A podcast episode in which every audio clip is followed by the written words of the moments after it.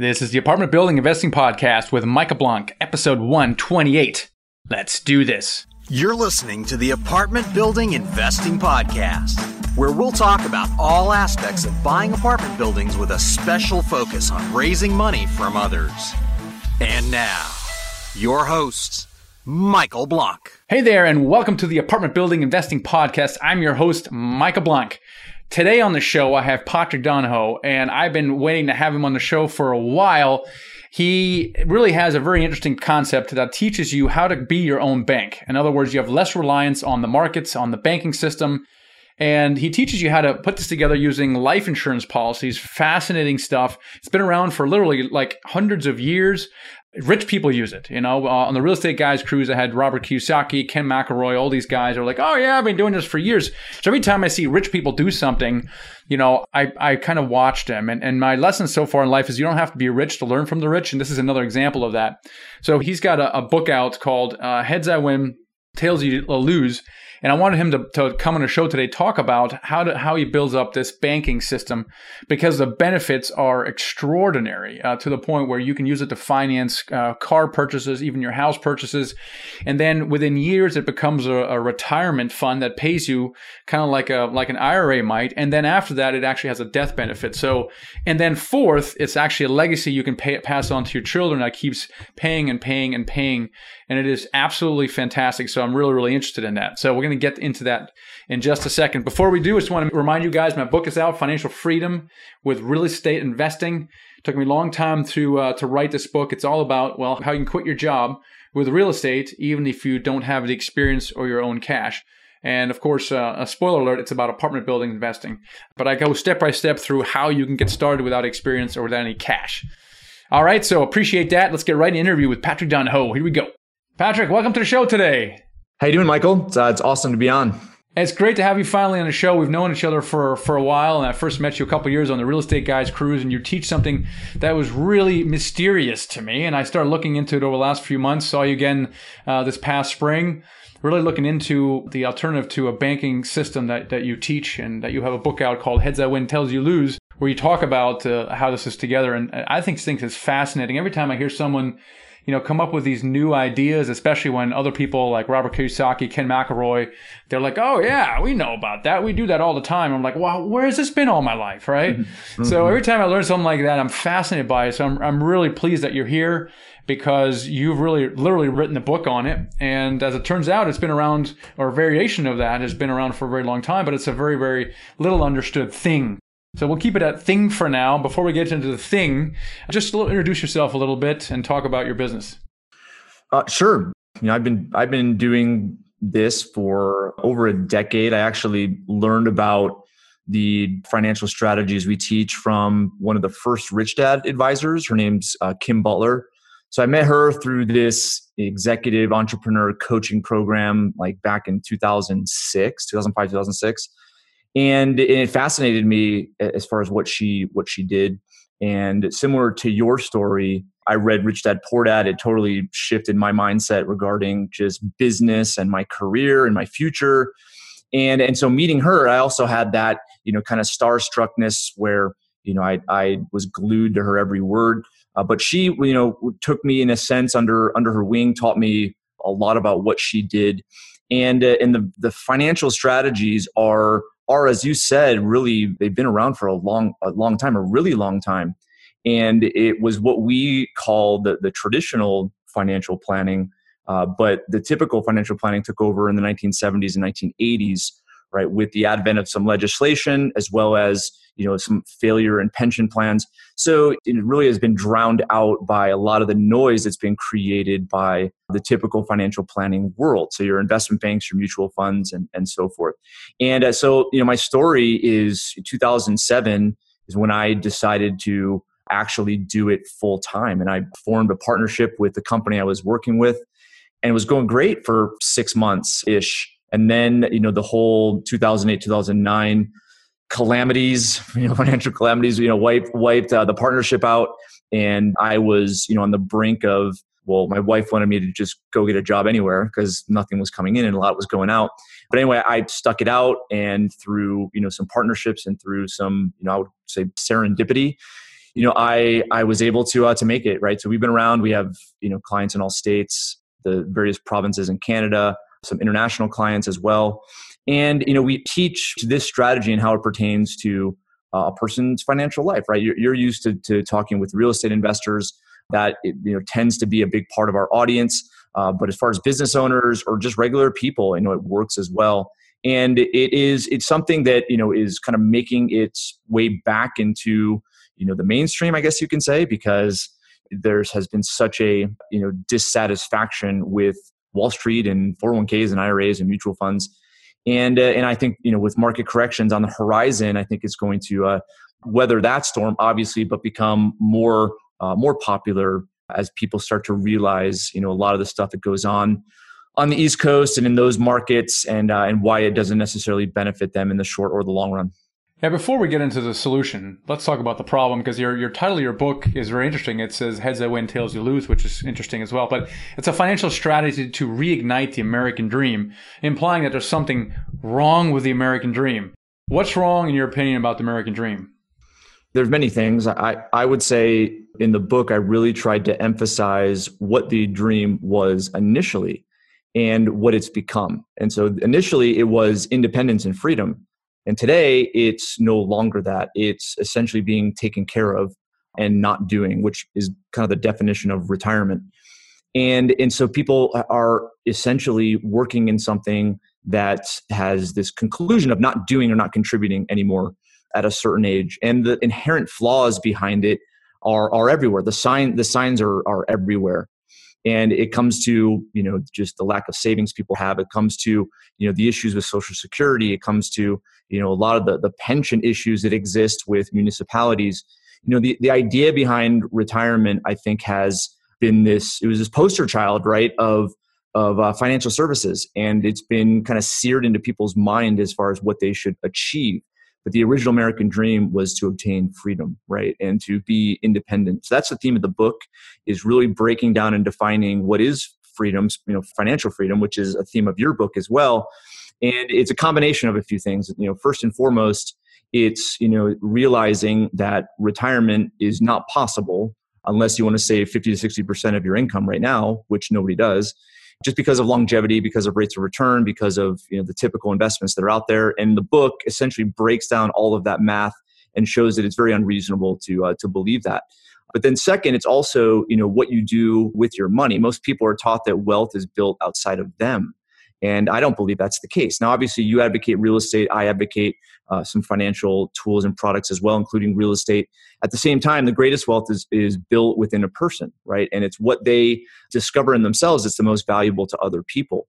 And that is also something I tried to break out in the book is how you go about discovering that process. Because, you know, I know a lot of people that, you know, on, on a financial statement are financially free, okay, but in their life, they're as broke, as broke as they were with no money.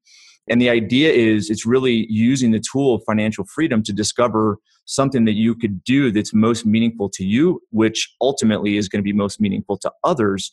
And in the process of doing that, the money that comes in is uh, is incredible. And I, I consider that the definition of, of freedom. And it is, it's a perspective, you know, that is completely different than what people consider as the American dream today. So it's a, it's a difficult pill to swallow. But at the same time, there's a lot of hope out there, and our society is providing so much opportunity to discover who you are and find meaningful work, a meaningful career. And uh, and I've seen it numerous numerous times. And uh, so that's really kind of the part of the, the mindset that we try to open up and allow people to, uh, to to see. And I and the book took me a really long time. I you know I commend you for writing your book. It's a it's a lengthy process of how to you know try to convey that message, but I think the book does a decent job of it. Yeah, I mean, there's a lot of good things you write in the book about uh, you are your number one asset to make sure you're investing your asset, and a lot of the mindset you put in there. I could think we could fill another podcast episode on that because it was really, really valuable. I want to talk about kind of the banking system that you create because that's what I, you know, that's I think what's really interesting to and surprising to a lot of listeners. And your argument is that you know savings is basically dead, right? You can't save yourself the retirement, and that's why a lot of my listeners and yours listeners thinking, well, what else can I do? I can do real estate investing, and I can try to get there, accelerate that process. And your argument is yes, you can, but there's also another way. And, and I think one of the things you argue is that we kind of take banking or financing or credit as kind of we kind of use that without thinking too much about it. And you're arguing in your book that, hey, you know what? We have an opportunity to create our own banking system. Uh, how do we do that? And if we do that, do we need banks ever again? And your argument is actually no. And when if we do that over the period of years, uh, not only can I use that to finance all of my purchases, uh, including cars and, and houses, uh, but gosh, uh, it becomes then a retirement vehicle, and it actually has a death benefit at the end of it. So, Joe, I want you to kind of go go go describe this vehicle that you that, that you talk about in this book and talk about some of the benefits. And then I'd like to maybe get into some of the mechanics. Um, obviously, the details are going to be in your in your book uh, if people mm-hmm. want to find out about that. But I think it's just really, really fascinating. So, can you talk about kind of the benefits of that? And obviously, a lot of these benefits you don't get in any other way, savings or going to banks, or and and so talk about some of the, the benefits or just an overview. I think you call it the perpetual wealth strategy. I really, I really love that because not only does it solve your immediate problems of financing things, but if you set it up right, it, it literally can take take care of generations of all your children, your children, children and literally leave a financial legacy. And so, man, it's good stuff. So let's yeah. get started at the top here. Kind of give us an overview of the perpetual wealth strategy, Patrick. No, it's a great intro to it. And I would I would say, you know, tools are only as valuable as the, the person that's using them. And, you know, I mm. I've seen and experienced a lot of people obtain a tremendous amount of success with with real estate, with business, even the stock market. Right. I've seen a ton of success there uh, and insurance even even some of the the financial tools that that we advocate and teach about i've seen a lot of people fail using them. So the tool is one part of the equation right? It's the it's the use of it that uh, that's the others which is what's in our control and i look at really tools are typically being blamed for a lot of things these days instead of a person taking or a, human being or a group of human beings you know taking responsibility for the use of those uh, specific tools. Anyway that's another another topic. But the idea you know the the strategy that we that we advocate is the foundation. It's not the end all be all it's not going to make all your dreams come true but it's the foundation because it does it does multiple things. And what i try to break out in the book is is how how it operates the the type of gain you get from it from one aspect and another aspect. But it, it is it's one of those it's one of those things where it's still hard it's still hard to believe just how little return people get in mutual funds in their qualified plan and for a variety of different factors and how well this asset performs. And so the foundation of the perpetual wealth strategy is a, a specifically designed whole life insurance policy with a mutual company and it's designed for cash value accumulation typically not for older individuals. I you know we might be able to get into that because it plays different roles as you get later later in life. But the idea is to this is you know, put your savings in here. You accumulate your your savings what you're earning and then there is a provision with this type of account where the insurance company gives you a line of credit against it and so as you're accumulating money, it's growing uh, without any taxes incurred. It's it's private. It's not susceptible to creditors. Okay, and as you said, it also comes with a, a coverage, which you know that's not the primary purpose in the beginning, but nonetheless, it still provides a, a permanent permanent coverage amount. But the idea is that you're accumulating money. Okay, it's earning interest. It's earning interest with a lot of tax benefit, but then you're also able to access it through the insurance company giving you a loan and that loan is from their other monies. And so basically it gives you kind of double the economic power uh, to do what you want. And it could be to you know put money into a real estate deal. It could be putting money into a business and uh, and variety of other things. And i give some examples in, in the book of that actual examples. Uh, but the idea is it essentially takes money away from going into an investment bank or going into a normal bank where you don't have those same characteristics you have an investment if it goes into a mutual fund or a 401k and also if it goes into a bank it's it's savings because you can't necessarily lose the money but you don't earn anything on it. Plus if you want to get a line of credit or have leverage against it that's not available unless you go through and jump through a, a bunch of other hoops. So the idea is this is a foundational vehicle especially for real estate investors where you keep your liquid wealth uh, whether it's your reserve or your opportunity fund. And then when you, when you are presented with an opportunity, instead of having to liquidate the account, you can now borrow against it from the insurance company to facilitate the deal. And then as the deal pays interest, uh, as it pays cash flow, then you're able to replenish your savings by essentially paying down uh, the loan that they've given you. So that's the idea behind the, the foundation. And, and then as time goes on, as you had mentioned, it plays some additional roles. There is interest, there's dividends, which can be accessed tax free. So it could be part of your passive income in the future. But a big piece, and especially with real estate investors, I mean, I have a client right now who has $7 million worth of paid off real estate and he has $4 million in cash. And he's like, you know, and, and he's preparing with his estate and he's preparing for, you know, his kid's future, his legacy and and fortunately he has a lot of insurance uh, on him. And so we're looking at essentially designing his estate plan his legacy plan so that it mitigates a lot of the taxes associated with transferring real estate. Okay also there's he has some business interests as well. So the idea of insurance is that it's the most liquid legacy asset available. Real estate isn't liquid when it passes in your estate. You know business assets same thing so if you really look at the benefit in the future, it also you know enables a family to pass on that legacy, a liquid legacy, which facilitates you know the the use of of real estate going into perpetuity, right? Because if there wasn't any liquidity that passes to the estate, what are they going to do with the real estate? Right? They're probably going to sell it if the kids need some liquid assets, right? So it's one of those I don't know, it's one of those things where it plays a huge role when it comes to legacy planning. Yeah, no, that's exactly right. Now, is this uh, is this for everybody? Uh, you have to be very wealthy for this stuff. In other words, uh, who is this for? It's a good question. I think the wealthy understand it because they know how to use it, and it, and they know how to use it because that's what they're used to. They're used to being in control of their of their finances. Individuals that are used to having someone else control their financial destiny for them, that's where it's a little bit more difficult because this is essentially taking back right control of your wealth of your money and in a sense uh, you're going to have gain you're going to have interest. But as i mentioned before you know there's no financial vehicle that's out there that's going to provide financial freedom for you in my opinion. It it could provide you more cash flow than your expenses but i believe that true freedom is defined differently. So the idea is that the mindset required takes precedent to the success of this strategy and i would argue any other strategy. So that's where we try to you know we, we've taught you know college grads that are right out of college a, have a bunch of student loan debt. They've been able to optimize it by uh, using this to pay off their student loan debt or take advantage of uh, different business opportunities or investment. But we've also had college grads that have not been successful with it. So it really it, there's no like barrier to entry as far as the money you have is concerned. It's more of the barrier to entry is, is more of a mindset. As it always is that's amazing, right? So you can get started very small with this stuff, uh, but again, it's it's definitely a mindset shift.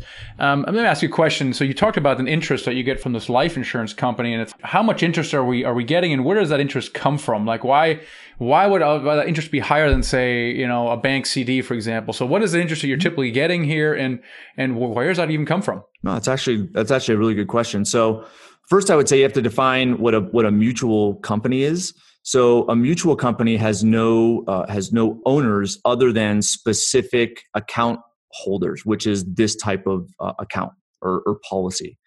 A, a stock-based insurance company like uh, you know a MetLife or an AIG, these are companies that are you can go on you know your brokerage account and purchase stock in. Okay, so you have to distinguish the difference between the two type of companies. Mutual companies you actually own and receive a profit share okay, of, uh, of their overall profits. This is where it gets into some of the complexities, right? Because when you put money, you know, into a policy, it's the same as, in a sense, putting money into a bank, right? You don't have this box in the back of the vault that has your name on it that says, this is Michael's bank account. It has all your money in there, right? It goes into a big pool of money, of everybody else's money. And they specifically have on their financial statement, right, a, a line item that says, we owe Michael this much money, right? So very similar. So if you put money into an insurance company, okay, they essentially take that money and they invest it. And they're you can call them institutional investors. They have 150, 200 years of investment performance. One of the ones we use, I was actually there last week, and uh, they had zero defaults on any of their investments, you know, during 2008, 2009. Uh, but they also have what's called underwriting profits. And so insurance companies don't just provide life insurance, they provide disability insurance, long term care insurance, annuities, and the list goes on. And so when you look at the profit of an insurance company, it's one based on their investment performance, but it's also based on their profitability with selling insurance. And typically, insurance, they have models or science behind it that tells them here's how many people are going to be disabled and this is what you should charge and this is the profit you're going to get that's all all insurance long-term care insurance life insurance etc so you receive both you know interest gain based on what their investments are uh, and you also receive interest gain based on what their you know what their underwriting and insurance profits are Right. So you're actually profiting from their profits, and uh, and these days, uh, you know, how much interest or dividends can the normal policyholder expect each year? It, yeah, it depends per company. I mean, there's there's one right now, you know, specific to real estate that uh, that's been doing really well. I mean, they're all usually between four and six percent. They've been as high as nine if you go back to the 80s and 90s. But this specific company made this huge, like 170 million dollar investment in the Boston Harbor, and this was back, I think, after the dot com crash and uh, they sold one of the parcels i think two years ago for like 1.4 billion dollars or something like that so it's it's one of those things where you know they have access to a lot a lot of capital very well capitalized companies and they're able to participate whether in acquiring companies they're able to participate in you know those type of joint venture real estate developments uh, business ventures and and so forth so it's one of those it's one of those things where you know they have access to that that money. Uh, they're institutional investors. They they have fiduciary responsibilities to you as an, uh, an owner of the company. Okay, but at the same time, you know that's not hundred percent of their you know assets. Okay, that might be five percent or ten percent for those you know maybe riskier ventures. But their whole purpose is is long term to be able to fulfill you know essentially the benefits that they've guaranteed. I mean, a lot of this stuff is guaranteed. So therefore, they're not you know putting money into you know cryptocurrency ICOs, and they are the most conservative investors that are that are out there, and so their returns reflect that. But if you look at a four to six percent internal return after fees, right? tax free compared to most mutual funds that are out there it blows it out of the water so it's one of those things it really does you do a comparison number one this isn't an investment okay it's more like savings and it gives you a, a really conservative return over, over time. However, the line of credit, right? The credit that they give you, the loan they give you against this account, that's where the power is. That's where you have control to use it, whether it's to invest in yourself, whether it's to invest in a business, whether it's to capitalize your business, put into a real estate deal, uh, etc. Well, there's actually two differences already from a savings account. Number one, the returns are much higher. I can't believe 5%. I was thinking in my head like 2%. You know, 5% is actually a lot and you're right. The life insurance companies are the most conservative ones. They buy triple net properties and, and it's like the, the brain dead, low return, you know, thing. So 5%, that's a lot. And then you can then borrow um, against the value of that. And and so you're meanwhile while you're borrowing and doing stuff with it financing stuff buying real estate the full face value of that insurance policy is, is earning 5% so you're kind of sort of double dipping in, in some sense. Now how much of that can you borrow? So let's say i've got $100000 I put into a insurance policy. How much of that you know what's the cash value that i can borrow against well, it comes down to the the design. There are a number of ways to to design it, but if you have a hundred thousand dollars of of cash that's there, okay, it's it's earning its interest, it's earning its dividend. You can borrow up to the uh, entire amount, and you got to realize though that you are paying the insurance company interest. Okay, because you got to realize when an insurance company lends you money, it's not your money. Your money is part of the pool, but the line item, right, that's there on their financial statement stays intact. Okay, this is essentially lending you money that would have gone to another investment, but because they lent it to you, okay, it can't go to another investment. So that's why they're going to charge you pretty much what they would have earned somewhere else. Right now, you see loan rates from four to uh, four to five percent Right. That's that's still pretty amazing because meanwhile you're you're basically covering your costs by them paying you interest and dividends in the back end. So it's almost like you're not paying anything. But and then there's time, the tax benefits. Loan, it's like yeah. you don't have to qualify for it, right? There right. it doesn't show up on your credit report. And they also only bill you interest once a year. And they allow you to defer if there's enough cash value, they allow you to defer the interest to the next year without penalty. And so it's one of those loans that doesn't really it doesn't make sense because there's nothing like it in the marketplace. Okay. But at the same time, if you look at the benefits of having that much flexibility, I mean, that's a that's another kind of non-tangible benefit on top of everything else. So like you said, it, it's not really an investment vehicle per se. It's it's kind of a, like a I would call maybe a financial foundation, a, a, utility, a tool that you can use. Can you give us an example of how one might use this? You know, pick something. I don't know. I want to finance a car, a house. I want to uh, whatever you know, whatever people use it for. Once it's set up, kind of walk us through how it's used, maybe over the years, maybe in the next five years, and maybe next twenty years, and what it becomes after that. And just give people a kind of a, a visual of what that could look like. Well, I'll explain how I, I use it, which is how we how we teach clients. And obviously we we teach clients relative to their situation. And so all situations don't apply equally. And so there's not one standard way of using it. So I'll, I'll give you I'll give you my example.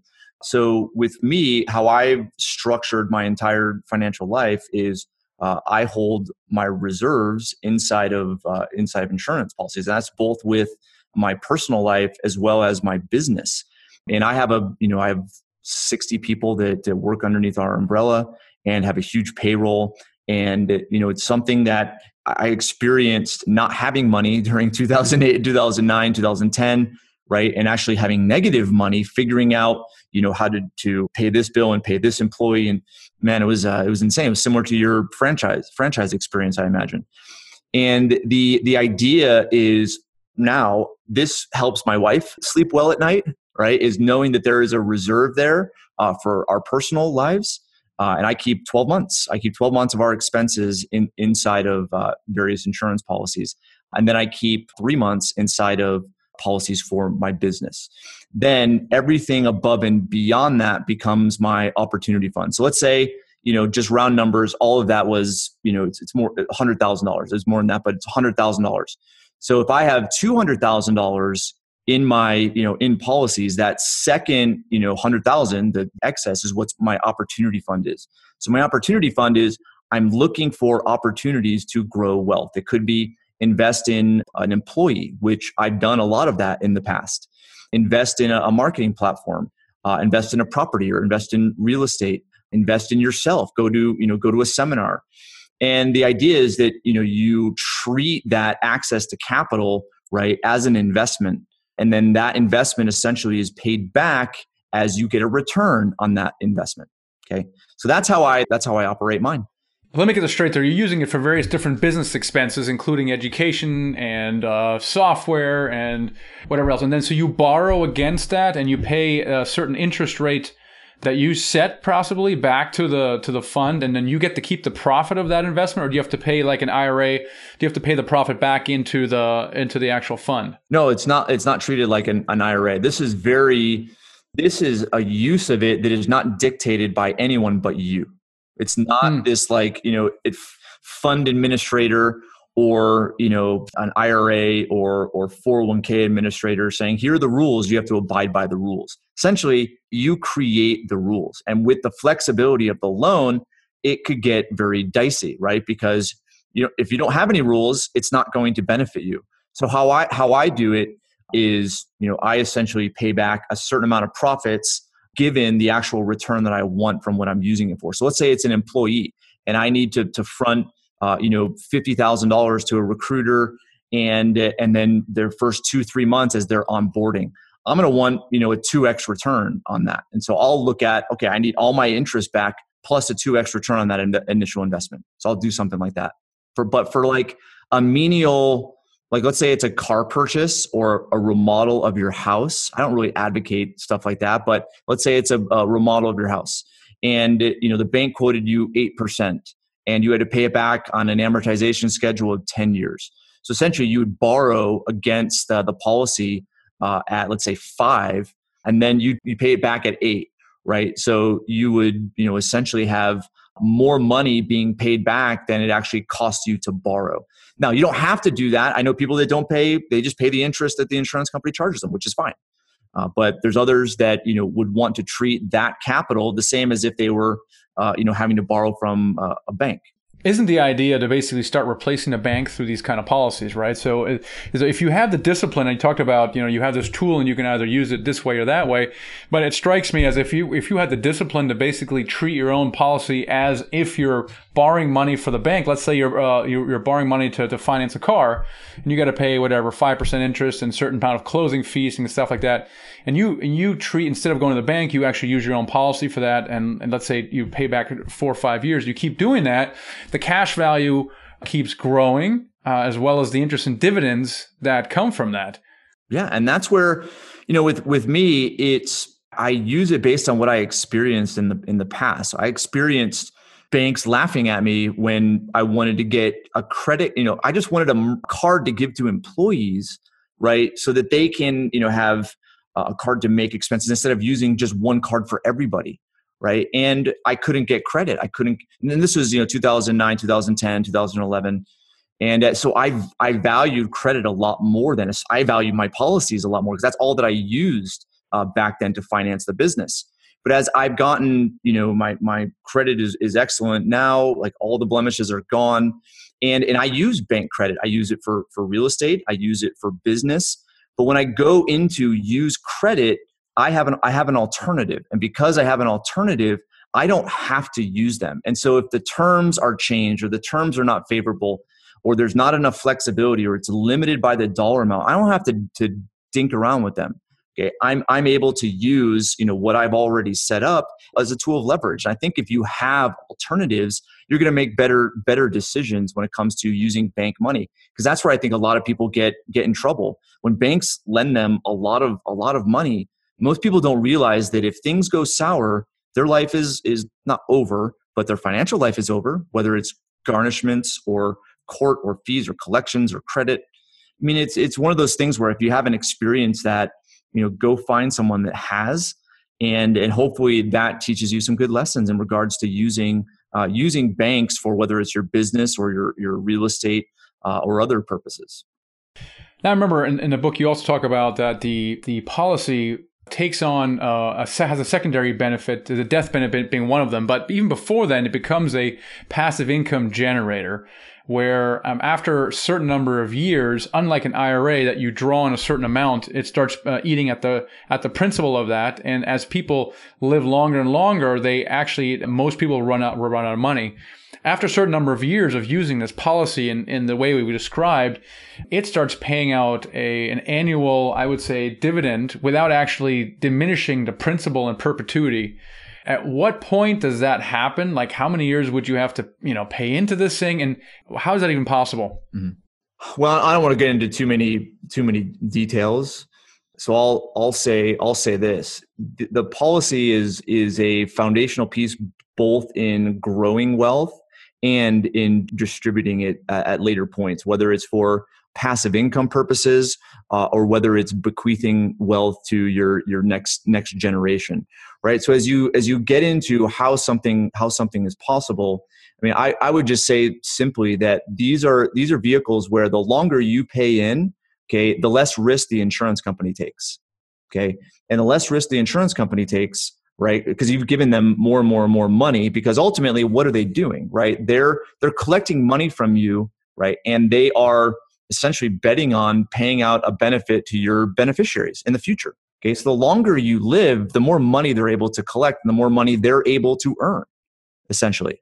Okay, so the idea is, you know, when you do get to, let's say, those later those later years, the interest that you're earning is has compounded for multiple years, and that's where people, I think, people understand the power of compounding, but nothing out there really compounds, which is interesting. And you know finance, right?